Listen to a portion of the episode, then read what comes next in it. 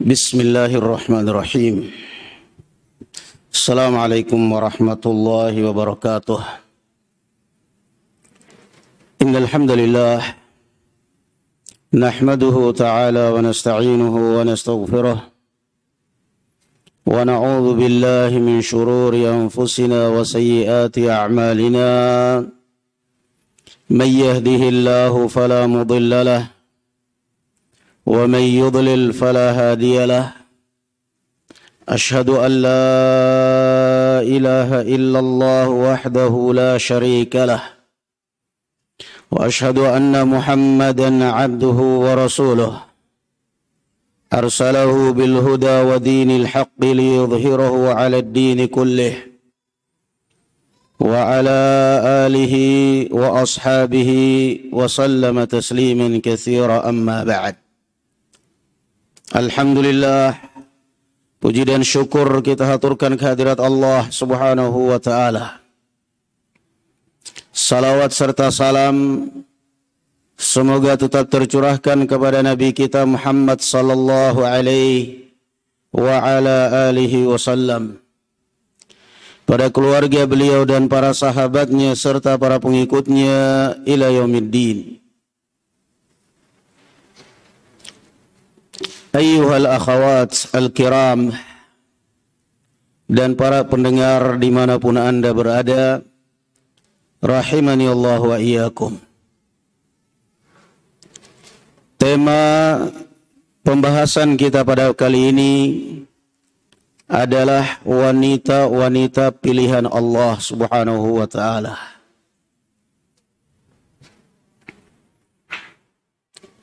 Wanita-wanita pilihan Allah Azza wa Jal. Itu ada yang dipilih karena zatnya dan tentu juga sifatnya. Seperti Rasulullah sallallahu alaihi wasallam mengatakan kamula minar rijali kathirun walam yakmul minan nisa'i illa Maryam wa Asiyah bintu Muzahim imra'atu Fir'aun wa Asiyah tu imra'atu Fir'aun. Banyak laki-laki yang sempurna namun wanita yang sempurna adalah dua Maryam dan Asiyah istri Fir'aun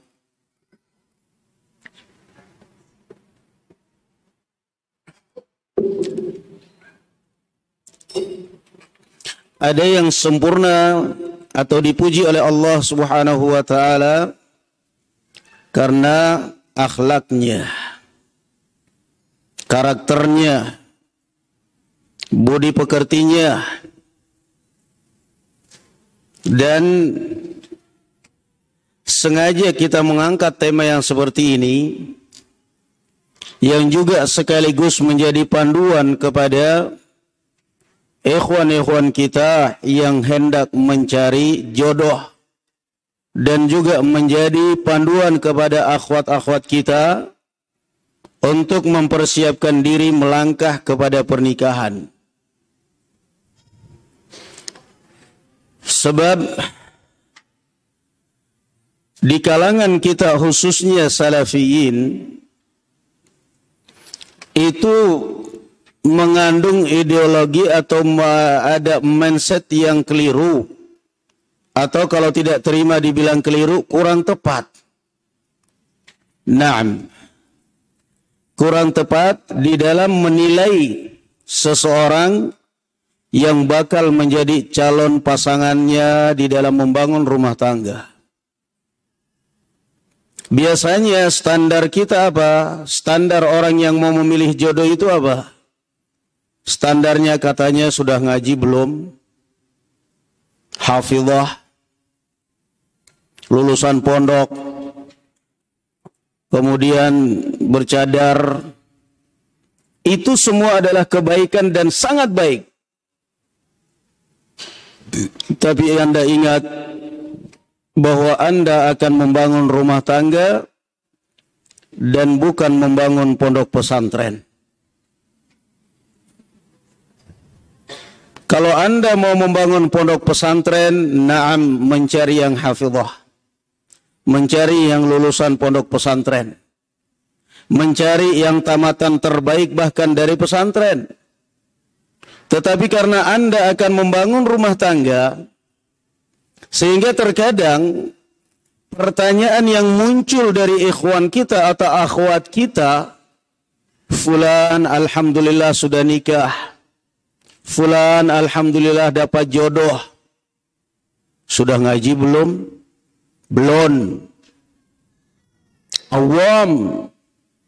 Akhirnya terkesan diremehkan. Ah, Nyesal itu orang bakalnya. Ah, nggak bakal bahagia. Ah, nggak salah kita seperti itu. Jadi mindset kita itu, standar kita itu sudah keliru. Nah, standar kita itu sudah keliru dari standar masalah ngaji itu adalah suatu keutamaan yang mulia, suatu keutamaan yang sangat luar biasa.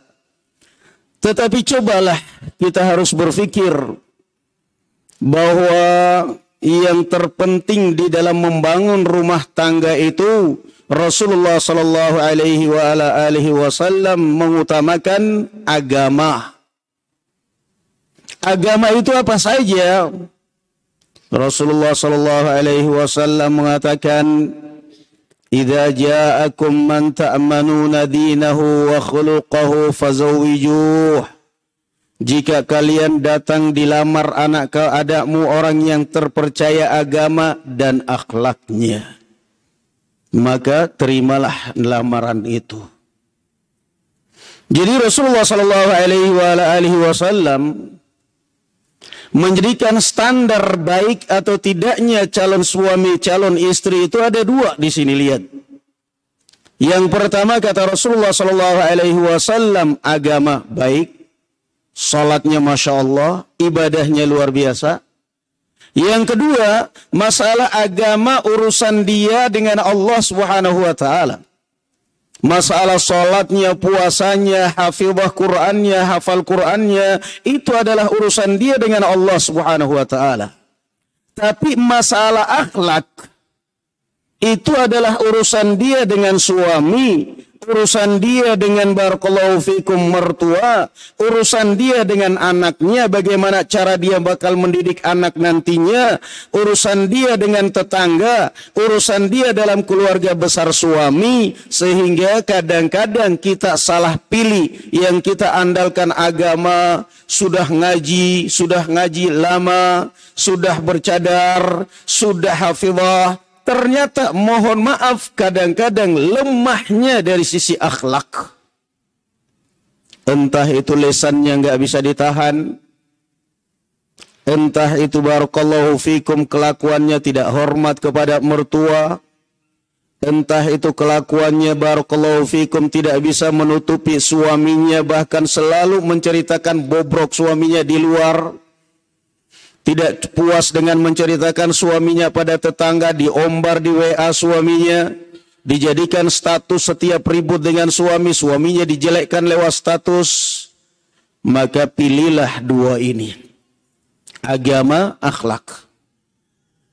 Jadi, perhatikan ini barakallahu fikum. Karena agama itu adalah urusan Anda dengan Allah Subhanahu wa taala. Anda sholat ikhlas, tidak ikhlas niatmu, itu urusan Anda dengan Allah. Anda puasa ikhlas, tidak ikhlas, itu urusan Anda dengan Allah. Tetapi ketika Anda melangkah kepada pernikahan, wahai ukhti fillah, wahai saudari-saudariku fillah, wahai kaum muslimat, ketika Anda melangkah kepada pernikahan, ternyata agama saja tidak cukup Ternyata hafalan Quranmu saja tidak cukup. Ternyata lulusan pesantrenmu saja tidak cukup. Tetapi yang kamu butuhkan di dalam membangun rumah tangga adalah akhlak. Karena Anda akan bergaul, akan hidup di dalam ruang lingkup orang yang selama ini Anda belum pernah kenal. Subhanallah. Maka Rasulullah Shallallahu Alaihi Wasallam mengatakan dalam hadis riwayat Bukhari yang dari dari Abu Hurairah, kalau berkata beliau Shallallahu Alaihi Wasallam, khairu nisa'in rakibnal ibil, salihu nisa'i Quraisyin, ahnahu 'ala al-waladi 'inda as-sighar wa ahfadhahu liz-zawji fi dhati yadihi kata Rasulullah sallallahu alaihi wa ala alihi wasallam wanita Arab yang terbaik khairun nisa'in rakibnal ibil wanita yang terbaik yang mengendarai onta, kata para ulama, ya ini wanita Arab. Wanita Arab karena yang naik onta itu orang Arab. Orang Indonesia nggak ada yang naik onta.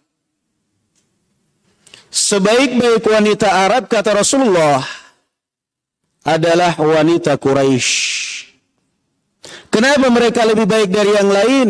Kata Rasulullah Sallallahu Alaihi Wasallam karena mereka ini adalah paling penyayang dengan anaknya ketika anaknya itu dalam masih kecil. Yang kedua, paling kuat di dalam menjaga rahasia suami dan juga di dalam menjaga harta suami tidak menjadi seorang wanita pemboros.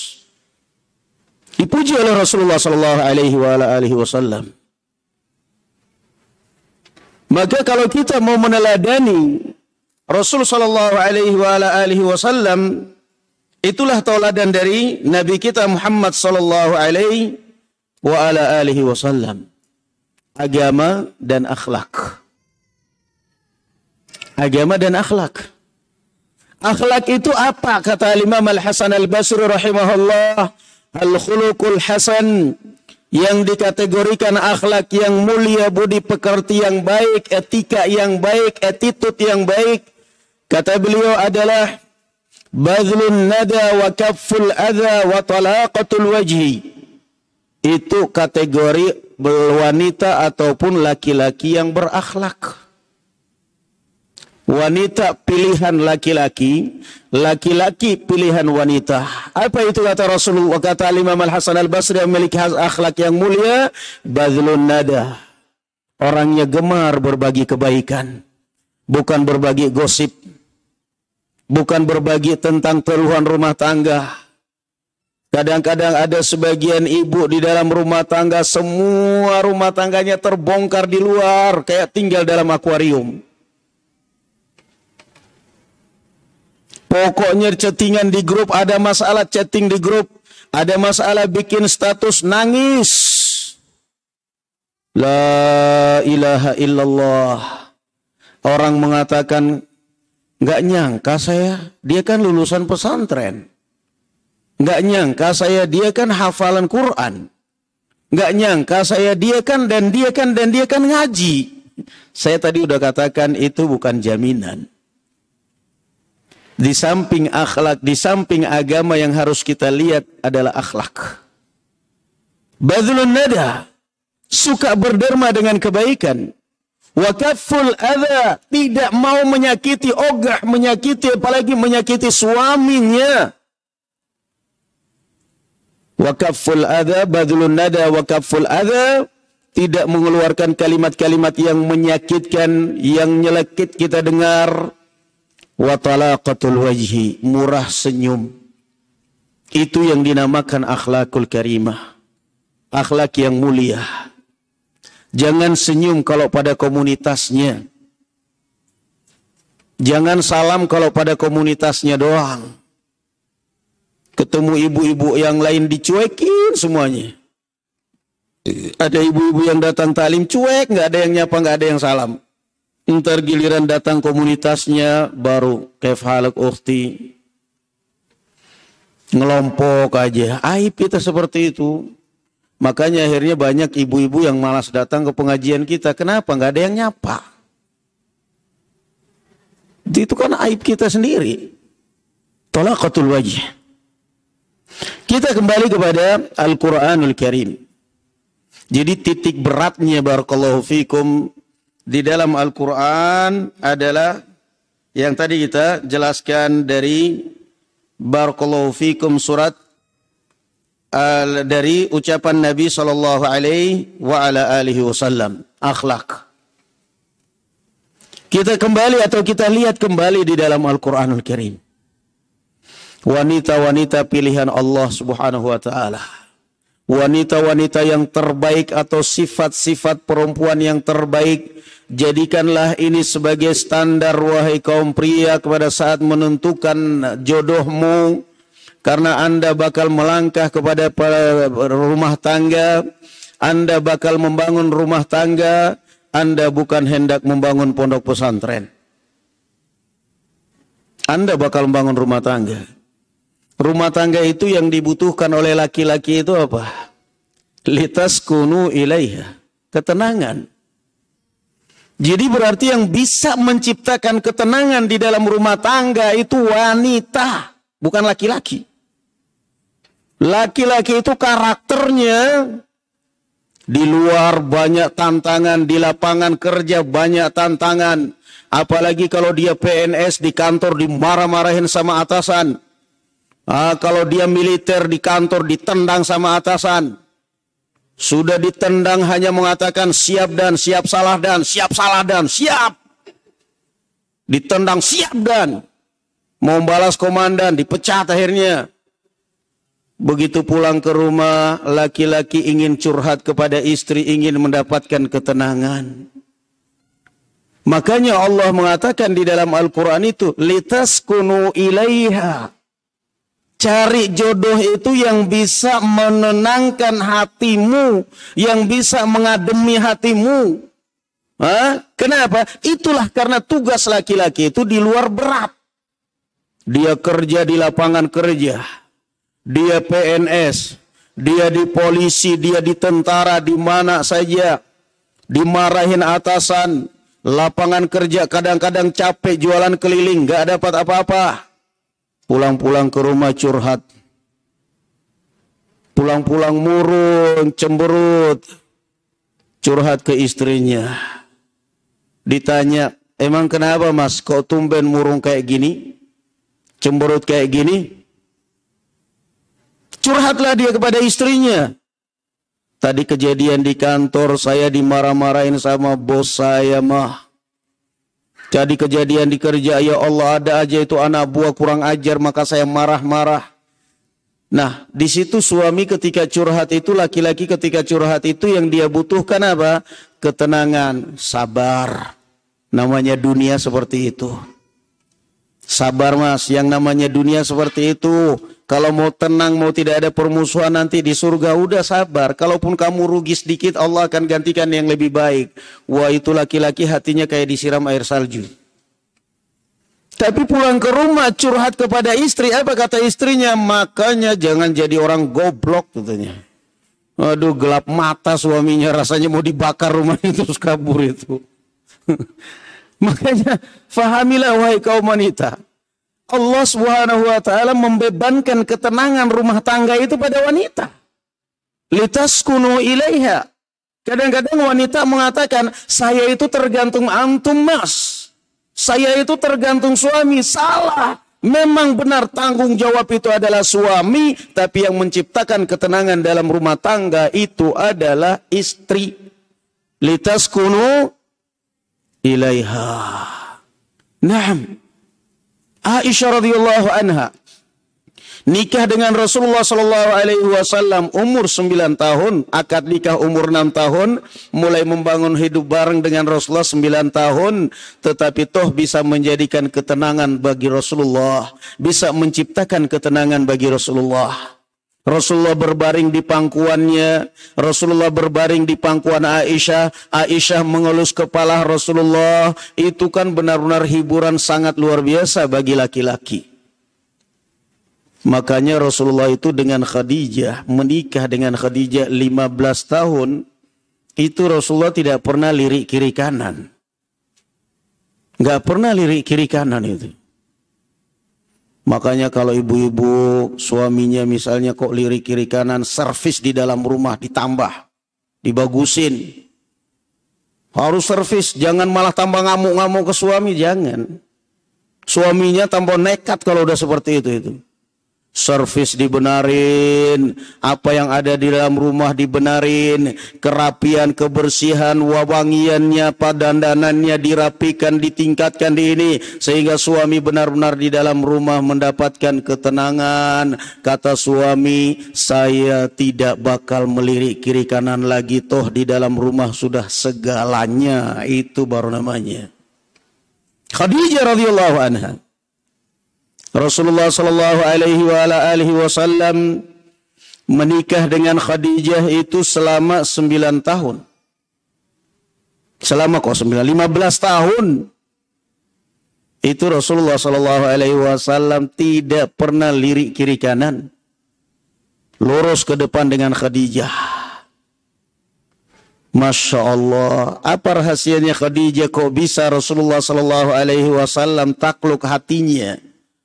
Jadi pintar-pintaran wanita menaklukkan hati suami. Kenapa? Hati laki-laki itu condong kasar, condong keras, tapi kalau sudah ditaklukkan sama wanita, laki-laki kelepak-lepak kata orang. Tapi kalau laki-laki ditantang sama wanita, ia tolak pinggang. Kenapa? Itulah laki-laki. Dia merasa laki-laki. Dia merasa punya harga diri. Dia merasa punya perjuangan berat untuk mendapatkan seorang wanita demi untuk menikah. Begitu nikah ternyata ditantang oleh istrinya, ya udah pasang kuda-kuda, terjadilah KDRT. Kamplengin aja udah. Kenapa? Emosi tinggi dia. Tapi kalau wanitanya lembut, wanitanya bisa mengambil hati sang istri sang suami. Maka yakinlah ibu-ibu sekalian anda barakallahu fikum hati suami anda akan bersarang di hati anda 100% nah itu Khadijah radhiyallahu anha. Jadi tergantung mengambil hati itu. Ada dulu cerita di zaman Arab kuno. Ada seorang wanita ngadu ke dukun. Bagaimana cara supaya saya bisa menundukkan suami saya? Suami saya begini, begini, begini, mbah dukun, gimana caranya? Kata mbah dukun, itu gampang kata mbah dukun, tapi syaratnya berat. Mantranya berat kalau kamu bisa. Saya mau dukunin kamu tapi mantranya berat. Apa itu mantranya mbah? Mantranya tumbalnya harus ada bulu serigalanya. Benaran bah, benar. Dicari itu. Dicari. Demi untuk menaklukkan suami, maka dia pun akhirnya tanya ke orang tentang kehidupan hewan. Tanya, tanya, tanya. Sampai akhirnya dia dapat ilmu yang sangat sederhana. Serigala itu dia akan memangsa kalau dia lagi kelaparan. Kalau dia tidak kelaparan, dia nggak bakal memangsa. Oh begitu caranya. Maka akhirnya si ibu ini tiap hari ke hutan, ngerti ada sarang serigala, tiap hari ke hutan bawa ayam, bawa makanan. Begitu serigalanya menggonggong, dikasihlah ayam makan, tenang. Habis itu pergi. Besok lagi pergi bawa ayam, begitu serigala menggonggong kasih ayam, tenang pergi lagi. Oh percaya dia. Ternyata serigala itu bisa dibenar-benar dia memangsa kalau dia lapar, kalau kenyang enggak. Sampai akhirnya lama dia berjuang demi untuk mendapatkan bulu serigala. Lama kelamaan akhirnya serigalanya jinak. Dia berhasil mengambil sebagian bulunya. Dibawalah kepada Mbah Dukun. Mbah Dukun, ini saya sudah berhasil membawakan tumbalnya bulu serigala katanya. Tolong mantranya segera dibacakan Mbah Dukun biar suami saya tunduk. Mbah Dukun senyum-senyum. Apa kata Mbah Dukun? Kok senyumnya cuma mantranya cuma senyum aja Mbah Dukun. Kata Mbah Dukun apa? Bagaimana caranya kamu bisa mendapatkan bulu serigala ini wahai ibu?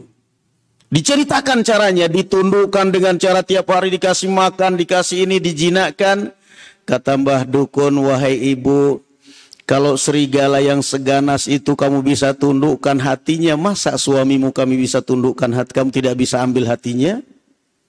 Baru sadar kalau ternyata si ibu ini dikerjai oleh mbah dukun. Kalau serigala yang segitu galaknya, yang segitu ganasnya, kamu bisa ambil hatinya. Masa suamimu yang laki-laki, yang penyayang, yang laki-laki, yang sayang kamu, kamu bisa tidak kamu tidak bisa menundukkan hatinya. Berarti kamu yang di dalam rumah tidak bisa menciptakan ketenangan kepada suamimu. Berarti bisa jadi mungkin lesannya, mungkin kelakuannya di dalam rumah sehingga suami pun akhirnya memberontak selalu. Kenapa? Karena tabiatnya suami nikah itu adalah untuk mengharapkan mengharapkan ketenangan. Untuk mengharapkan ketenangan. Maka kalau suami sudah antum dapatkan dalam rumah tenang, rumah tangga tenang, istri antum Masya Allah segalanya sudah ada. Nggak usah mikir kiri dan kanan. Nanti malah jadi penyakit. Carilah ketenangan. Litaskunu ilaiha. Di dalam Al-Quranul Karim, surat An-Nisa ayat 34 itu cukup kita jadikan pedoman. Bagaimana Allah Subhanahu wa taala menjelaskan kepada kita kategori wanita-wanita pilihan Allah. Dan kalau wanita-wanita pilihan Allah artinya juga pilihan untuk kita semua.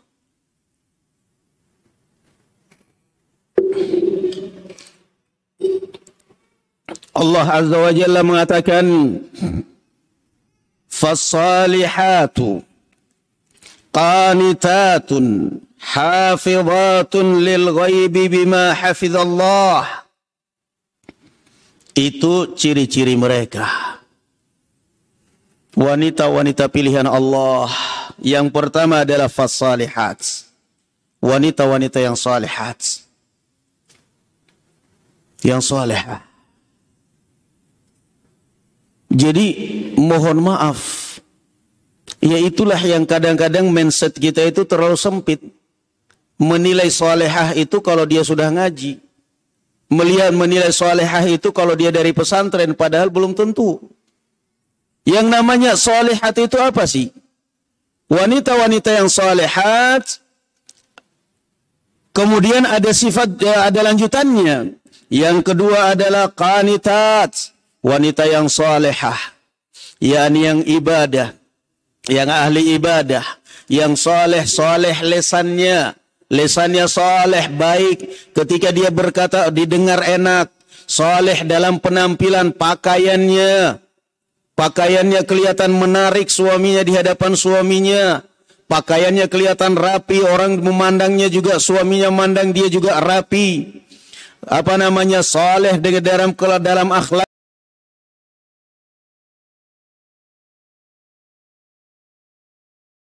datang sana salaman. Nah itu ayah datang ambil itu sandalnya ayah taruh di rak sepatu. Itu ibu-ibu kita zaman dahulu. Padahal mereka nggak kenal agama. Begitu datang ayahnya dari kantor, dari kerja, dari sawah, dari kebun, ibu itu langsung gerakan. Nah, eh, nah, itu bapakmu capek itu dipijitin sana. Sehingga ayahnya itu terasa, masya Allah punya istri seperti ini luar biasa. Lain dengan zaman now. Suami datang dari tempat kerja, dari kantor, suruh masuk-masuk dapur, ngambil sendiri makanan, cari makan sendiri. Istrinya handphonean melulu. Pak, kalau mau makan ambil sendiri ya. Tangtong-tangtong game lagi kadang. Ya Allah, gelap mata itu. Itu saya mengalami, saya tahu dulu. Padahal orang nggak kenal agama, nggak ngaji loh itu. Makanya akhlak itu bukan masalah faktor ngaji atau tidak, itu karakter bawaan. Saya ngalamin kok.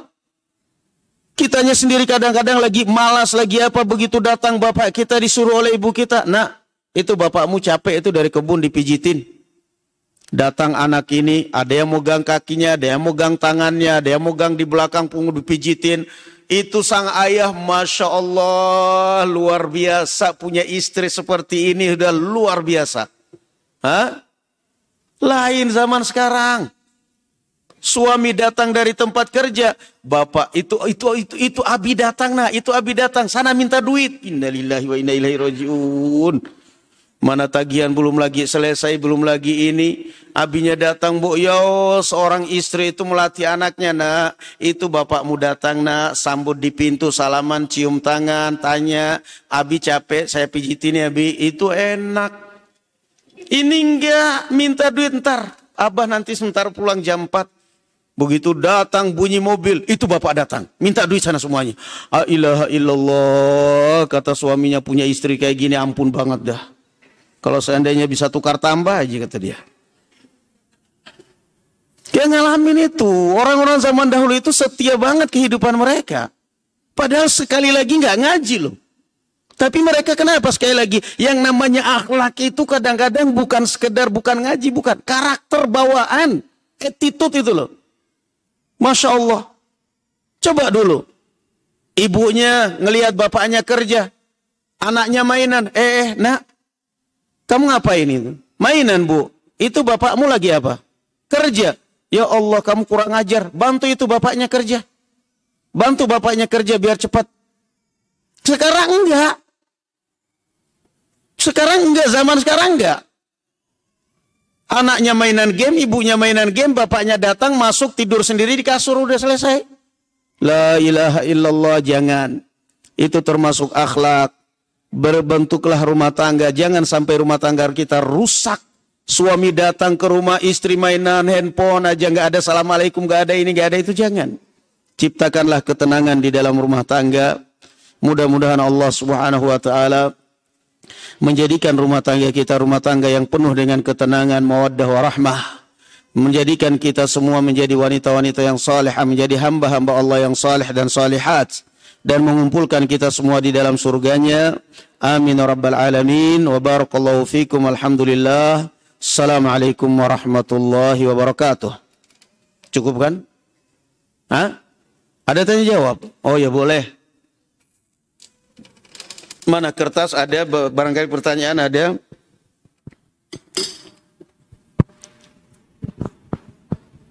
Bismillah. Assalamualaikum warahmatullahi wabarakatuh. Waalaikumsalam. Waalaikumsalam. Afan Ustadz izin bertanya. Uh, kami memiliki seorang teman. Beliau adalah mu'alaf dan kebetulan tinggal di kota Lumajang ini. Beliau tidak memiliki saudara, jadi datang ke kota kita. Beliau sebatang kara ikut dengan ikut suaminya. Uh, ternyata dalam pernikahannya sang suami ini hidupnya ditanggung sama mertua, sama ibunya, sama keluarganya. Sedangkan sang istri ini kan ikut suaminya, jadi eh, sepertinya kehidupan perekonomiannya susah karena suaminya itu pemalas, tidak tidak bekerja tidak bekerja, yang bekerja itu hanya istrinya dengan dibukakan warung gitu Ustadz. Nah, e, karena beliau sering bercerita kepada kita, jadi kita itu merasa kok sepertinya kita itu mau membantu tapi takut salah langkah gitu Ustadz. Kemudian suaminya juga tidak sholat, e, salah satunya juga ada bermain klenik-klenik seperti itu, e, sama istrinya juga main tangan, tidak menafkahi. Kita itu ingin e, membantu gitu Ustadz tapi kita takut salah langkah. Mohon pencerahannya Ustadz. Mungkin kami bisa membantu teman kita ini dan apa yang harus kami lakukan. Jazakallah khair. Barakallahu fikum. Nah, pertanyaan sangat jelas. Yang pertama, kalau masalah uh, membantu misalnya mau membantu semampunya ya silahkan aja. Nggak ada masalah kalau memang dia membutuhkan bantuan. Yang kedua saya nasihatkan kepada ukti yang mu'allaf ini tadi tawakal anda kepada Allah jangan pernah menyimpan amarah jangan pernah menyimpan dendam anda bakal menjadi orang yang sukses biiznillah anda harus tegar Anda sekarang sudah mulai berusaha mencari nafkah sendiri Alhamdulillah dengan membuka warung kecil-kecilan. Udah buka cuek dengan suami. Apa pun profesi suami, apa pun keadaan suami, terserah. Kalau memang saya adalah menjadi wanita yang baik, nih saya Allah akan menggiring saya kepada laki-laki yang baik. Entah suamiku yang ada bakal diperbaiki atau kalau enggak dia akan jauh dari saya dan Allah menggantikan saya yang terbaik. Itu prinsip hidup. Prinsip hidup ibu-ibu saya ingatkan jangan pernah bergantung pada siapa pun. Anda sudah benar tadi mencari nafkah sendiri, mencari usaha sendiri, tegarkan hati Anda, kuatkan hati Anda. Kalau memang suami Anda misalnya selalu bikin masalah, dia tidak mau tanggung jawab, dia tidak mau ini, selama Anda bisa hidup dengan dia dan bisa bertahan-bertahan. Tapi kalau memang sudah tidak bisa bertahan, itu urusannya tentunya pengadilan agama. Pengadilan agama tentunya kalau masalah misal KDRT atau yang lainnya. Tapi kalau selama itu tidak ada ibu sekalian, saya nasihatkan Anda tegarkan jiwamu. Anggap aja nggak ada masalah. Jangan jualan sambil dendam, nggak usah. Terserah suami saya mau seperti itu, saya akan fokus kepada ekonomi saya. Saya akan fokus bangkit apa pun yang terjadi di dalam rumah tangga saya, saya akan pasrahkan kepada Allah saya akan dekatkan diri saya kepada Allah karena Allah itu akan selalu menggiring orang yang baik kepada orang yang baik sampai nanti ketemu jodohnya. Kalau ternyata misalnya ibu baik, ternyata suami nggak baik, Allah bakal pisahkan. Dan Allah bakal menggantikan jodoh yang lebih baik. Yang penting jangan pernah simpan menyimpan penyakit seperti itu. Akhirnya apa? Ibu sendiri yang tadinya sudah mulai ada usaha untuk ekonomi bisa ini, akhirnya berantakan. Kenapa? Serba ngandalin, serba tergantung pada suami. Jangan, bismillah. Ibu jaga diri baik-baik, kemudian tadi bismillah bangkit ekonomi. Jangan pernah mengurung diri dengan satu orang itu tadi. Nah, habis mau diapain? Suami yang seperti ini kalau memang dia misalnya karakternya pemalas, ternyata dia ditanggung sama keluarganya sendiri. Ini kan semestinya nggak usah diingatkan, semestinya kalau dia punya harga diri sudah malu dong. Saya sendiri punya istri, kenapa masih ditanggung? Kalau suaminya memang orang yang bertanggung jawab, orang yang punya harga diri, nggak usah dinasehatin aja sudah merasa kok. Kalau saya sendiri sudah punya tanggung jawab, masa ditanggung orang lain? Ketika istrinya mulai bekerja, semestinya sang suami kalau punya harga diri, punya harga diri dan punya pengertian, nggak usah diingatin, nggak usah dinasehatin, dia rela membantu istrinya. Dia mau membantu istrinya demi untuk masa depan kehidupan mereka. Tapi ketika barakallahu fikum istrinya justru bekerja malah kadang-kadang didolimi seperti pertanyaan tadi, maka yakinlah wahai ibu yang mu'allaf, suatu saat Allah Subhanahu wa taala akan menunjukkan Anda yang terbaik. Maka saya nasihatkan jangan pernah nangis di hadapan siapa pun ibu yang dirahmati oleh Allah, nangislah di hadapan Allah, adukan nasibmu kepada Allah Subhanahu wa taala. Naam, wallahu alam. Bolehkah seorang istri meminta cerai ke suami karena istri tidak suka dengan ibu mertua? Begitu juga sebaliknya, dan istri juga tahu hukumnya jika seorang istri tidak suka dengan ibu mertua, maka suami boleh meninggalkan istrinya. Daripada pernikahan dilanjutkan, akan lebih banyak mudaratnya karena suami tidak ada niatan untuk menyelesaikan setiap masalah dalam RT. Bolehkah seorang istri meminta cerai ke suami karena istri tidak suka dengan ibu mertua? Jangan. Masalah ini adalah tanggung jawab suami. Nah, kalau mereka pisah rumah jauh dari rumah mertua, nggak ada urusan. Karena apa? Salah kalau laki-laki memaksa ibunya untuk menjadi pelayan orang tuanya. Ya, istrimu wahai laki-laki, ketika kamu berkunjung ke rumah orang tuamu, ibumu nyuruh istrimu, nah masakin teh, Nah, cuci ini tuh pakaiannya Bapak. Sebagai seorang laki-laki yang bertanggung jawab, ibunya ditegur. Bu, istri saya itu harga diri saya, Bu. Jadi kalau ibu mau nyuruh, nyuruh saya aja, biar saya yang nyuruh istri saya. Itu namanya suami yang punya harga diri. Gak boleh kemudian istrimu seenaknya nyuruh, uh, bapakmu, ibumu seenaknya nyuruh istrimu. Itu harga diri kamu. Biarkan saya yang kerjain. Kalaupun saya nyuruh biar saya yang suruh istri saya. Tapi kalau di rumah kemudian istrimu disuruh oleh ibumu, bapakmu, kamu diam aja, itu namanya tidak melindungi dia. Maka jangan cerai selama suamimu masih bertanggung jawab, karena pada hakikatnya yang namanya rumah tangga pisah dari orang tua. Jauh dari orang tua, sejauh-jauhnya. Nggak boleh orang tua ikut campur dalam rumah tangga anak. Nah, jadi sementara jangan tergesa-gesa, melain barangkali suaminya untuk tanggung jawab berikutnya, kemudian akhirnya pisah rumah, karena itu tanggung jawab suami. Dalam proses ta'aruf bagaimana cara kita sebagai akhwat mengetahui bahwa akhlak seorang ikhwan tersebut memang baik Ustaz. Ya diketahui dari teman-temannya. Tanya dia teman-temannya, apa yang antum ketahui tentang fulan? Naam. Yang kedua dilihat dari keluarganya. Jadi pertama diketahui dari teman-temannya, dari tetangga. Yang kedua lihat dari keluarganya. Bagaimana keluarga dia. Naam. Untuk menanyakan lebih detail kepada kerabatnya terkadang sangat banyak kendala. Anak sudah semaksimal mungkin berpasrah diri kepada Allah bahwa meminta yang terbaik namun terkadang masih timbul rasa was-was datang. Anda salat istikharah dan musyawarah. Niscaya Allah akan berikan yang terbaik. Nah, itu tadi dilihat dari teman-temannya, dari pergaulan dia, dan juga yakinlah bahwa kalau Anda adalah wanita yang baik, maka Allah akan menjodohkan Anda dengan laki-laki yang baik.